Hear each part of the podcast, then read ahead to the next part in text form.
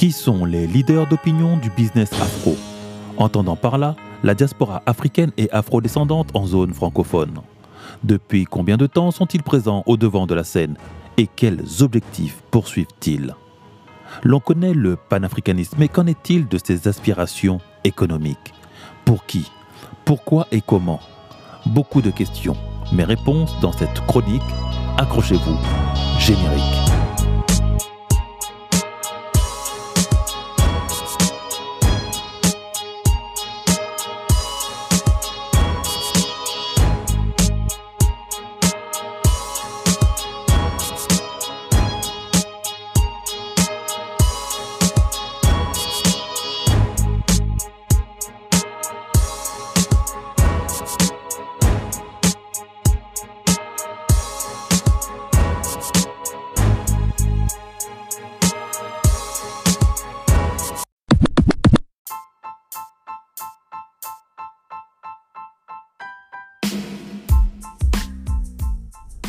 L'entrepreneuriat, c'est un univers malsain. L'entrepreneuriat, c'est le monde de tous les interdits. L'entrepreneuriat, c'est un univers où parfois le gain est au-dessus de la vie. L'entrepreneuriat, c'est un univers difficile, brutal, cruel. C'est un univers dans lequel vous n'avez pas d'amis, vous n'avez pas de copains, de copines. C'est un univers dans lequel les coups bas au-dessus et en dessous de la ceinture sont impitoyables. L'entrepreneuriat, c'est le monde de l'hypocrisie. C'est le monde de la surnoisie. C'est le monde de l'aigreur. L'entrepreneuriat, c'est un univers où les personnes n'aiment pas vous voir progresser vous voir évoluer, où des personnes vont tout donner parfois pour que vous soyez massacrés. C'est un univers de l'humiliation, c'est un univers de la compétition, c'est un univers des comparaisons. L'entrepreneuriat, c'est ça. Bonjour et bienvenue sur le podcast du petit traité de guerre économique africain, voire panafricain, votre manuel audio d'ingénierie économique, sociale et géostratégique dont tout Africain ou afro-descendant doit connaître et comprendre pour anticiper son succès individuel et sa réussite collective. Je m'appelle Patrice Dionce, un Afro-Caribéen qui investit en Afrique et s'investit pour l'Afrique et je vous demanderai de ne pas hésiter tout de suite à liker et partager ce podcast afin de le faire vivre et exister, le faire évoluer et se développer. Aujourd'hui, je vous délivre la leçon 41, donnée le 22 juin de l'an 2022 du calendrier grégorien, 6258 du calendrier kémite et 4720 du calendrier chinois, l'année du tigre d'eau noire. Ça y est, le bouillonnement politique en France où je réside a pris fin. Nous avons les heureux gagnants de ce long suspense qui aura duré près de 9 mois et qui avait quelque peu commencé par le sommet de Montpellier, le sommet Afrique-France en octobre 2021. Une main tendue vers les sociétés civiles africaines, anciennes colonies de la France, calquée sur le Young African Leader Summit de 2015 qui avait eu pour thème investir dans la prochaine génération d'Africains bien entendu, avec un flamboyant Barack Obama, alors président des États-Unis. M. Macron avait donné sa tonalité du leadership africain de demain, une anticipation prémonitoire d'un conflit à venir à l'intérieur même de l'Europe, d'un débat sur l'énergie et d'une révolution de printemps d'une certaine Afrique, non pas contre les gouvernements en place, mais contre l'Occident. Nous, ce qui nous intéresse en premier lieu, c'est la géostratégie africaine, car déterminant pour notre avenir. Nous fixer une politique économique et industrielle pour notre continent. C'est ce que je résume dans l'idée de panafricanisme économique. Depuis l'entrée en guerre de la Russie contre l'Ukraine, tous les youtubeurs business ou influenceurs économiques, comme vous voulez, ont enfin compris l'importance de la géostratégie et de son impact dans notre manière de faire du business et des priorités à choisir. Sujet ennuyeux et abscon, il reste pourtant primordial. Je vais donc vous présenter quelques-uns de ces leaders d'opinion de la sphère afro, de leur rapport et de leur apport avec ce que j'appelle le panafricanisme économique et de son leadership. Beaucoup d'entre eux n'utiliseront pas ce vocabulaire car souvent mal à l'aise avec la terminologie de panafricanisme ou de kémétisme. Ils tourneront autour du pot sans jamais prononcer ces mots, synonymes pour eux de militantisme pro-noir ou même de ridicule. L'on préfère se rassurer en inventant des termes aussi ridicules qu'afro-capitalisme, socialisme bantou, marxisme africain. Réutiliser le vocabulaire occidental appris dans nos manuels d'histoire-géographie ou d'économie et ne jamais s'éloigner des concepts économiques appris sur les bancs de l'école coloniale. Une très forte majorité des influenceurs, coachs ou de content managers prônant le business africain sont originaires du Cameroun. Loin d'être une tare, cela a créé un style, un mouvement, une approche pertinente et efficace d'un sujet sérieux et non festif. Pour chaque secteur, il y a eu comme des spécialisations pays. Bénin, le quartier latin, nous donne une majorité d'historiens, d'analystes et frondeurs politiques. Le Sénégal, des commerçants et des administrateurs, acteurs très impliqués de la politique française. Et le Cameroun, c'est la fibre du commerce international et de l'entrepreneuriat. L'un d'eux, Claudel Noubici, dira d'ailleurs dans l'intro d'un de ses livres que l'Afrique est son pays, le Cameroun son quartier. Ils sont beaucoup. Ils aiment parler business et entreprise, succès et argent. Comment le gagner en Afrique et surtout dans le monde rapidement et intelligemment? C'est un trait culturel particulier à ce pays d'Afrique centrale, le dynamisme entrepreneurial.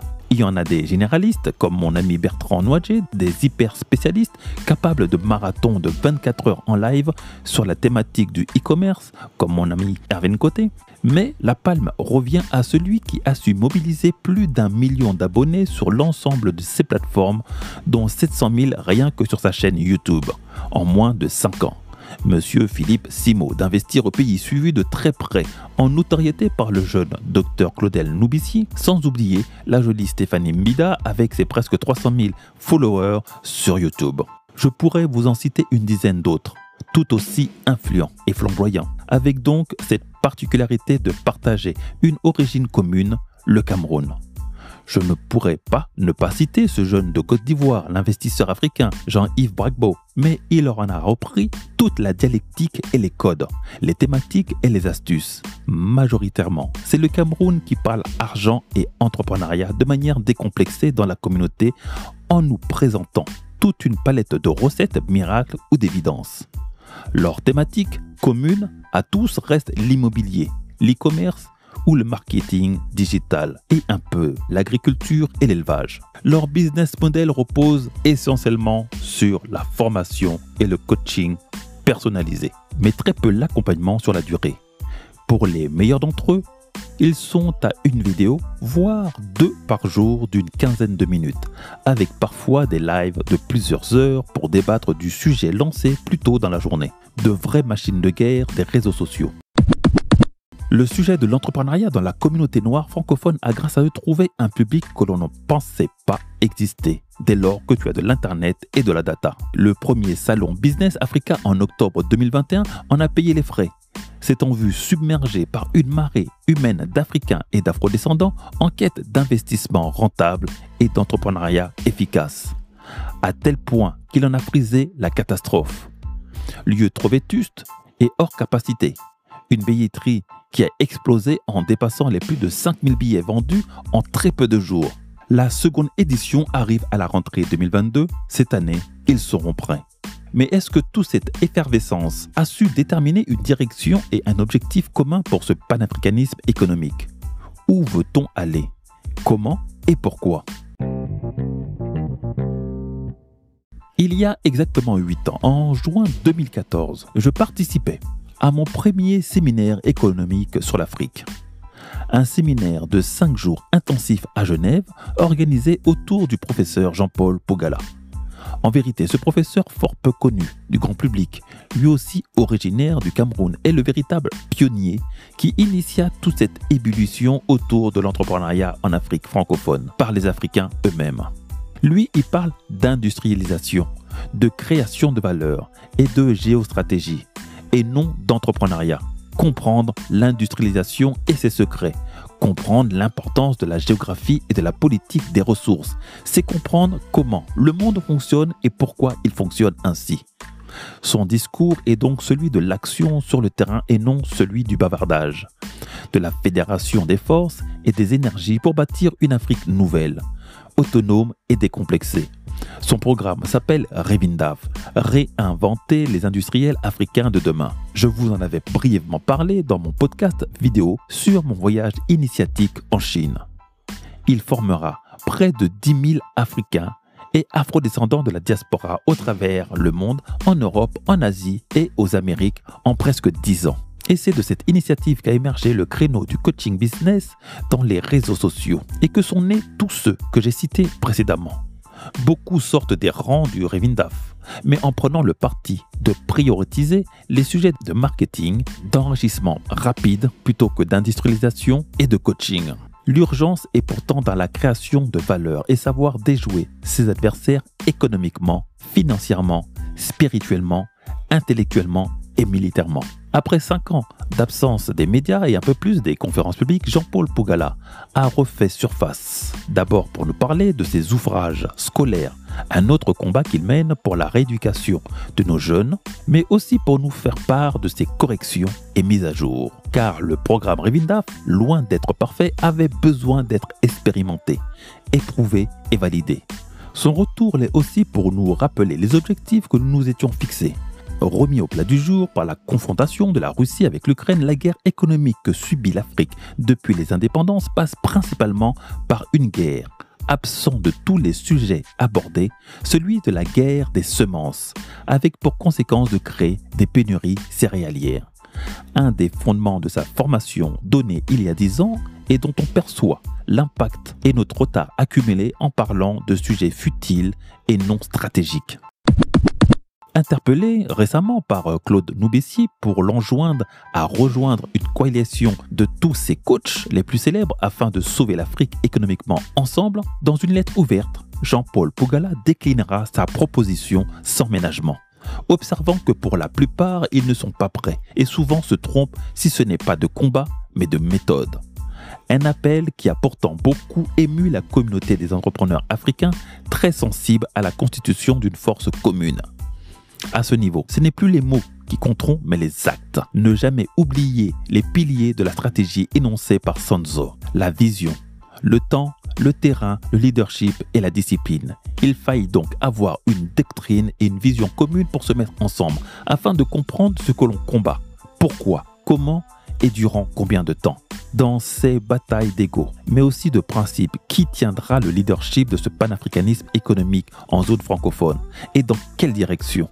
Nous avons là deux écoles qui s'affrontent, générationnelles mais aussi stratégiques. Car quand bien même ils parlent tous de business, ils ne semblent pas tous avoir le même objectif, ou même ne le découvrent que maintenant, car depuis peu, sur toute leur chaîne, et surtout sur celle de Philippe Simo, l'on peut découvrir avec surprise des sujets de géostratégie et de géopolitique. Car oui, miracle, l'on a compris que la réussite y est liée. L'on y réinvente l'eau tiède celle déjà énoncée par le professeur Pougala dans deux de ses ouvrages les plus célèbres et désormais introuvables, Géostratégie africaine, tome 1 et tome 2.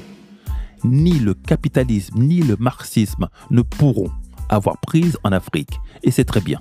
L'on doit se réinventer économiquement et industriellement. Parler à longueur d'émissions de comment devenir riche en 3 ou 4 points ne servent à rien quand les fondations et les fondamentaux de tout ce que l'on veut entreprendre manquent ce ne sont pas des sujets faciles, ce sont même des sujets ennuyeux. Le leadership du panafricanisme économique ne se trouve pas dans un homme, mais dans la bonne attitude à prendre et une vision claire à comprendre. Avancer ensemble, mais dans le silence avec stratégie, organisation, discipline, rigueur et patience. Courir après la richesse à tout prix nous empêche de développer notre base et nous perd le temps quand elle n'est pas destinée à être réinvestie dans nos industries à venir. Des milliers d'Africains se sont ruinés dans le trading autour de la crypto-monnaie, car l'argent facile n'existe pas. Et beaucoup d'entre nous sommes trop pressés d'encaisser les dividendes sans vouloir se prendre le temps de participer à créer de la valeur. Prenons le risque de l'industrialisation plutôt que celui de la spéculation. Nous nous devons de nous réinventer, retrouver notre statut de bâtisseur de civilisation, nous reconnecter à Kama, recharger notre Comitic Operating Software. Je suis Patrice Dionce, concepteur du blog Africa Reloaded, créateur et animateur de ce petit traité de guerre économique africain et accessoirement un Afro-Caribéen qui investit économiquement en Afrique et s'investit physiquement pour l'Afrique. Je vous remercie d'avoir écouté, j'espère avec délectation, ce podcast, votre manuel audio d'ingénierie économique, sociale et géostratégique pour une Afrique connectée. Un podcast qui sera bientôt complété de formations et d'ateliers en ligne sous forme vidéo ou audio pour traiter de manière plus approfondie les stratégies que j'aborde, les étudier et puis se mettre en situation de les appliquer dans vos business et pourquoi pas votre quotidien. Restez connectés. N'oubliez pas de liker, de partager et de commenter. Entreprendre ou mourir, nous vaincrons.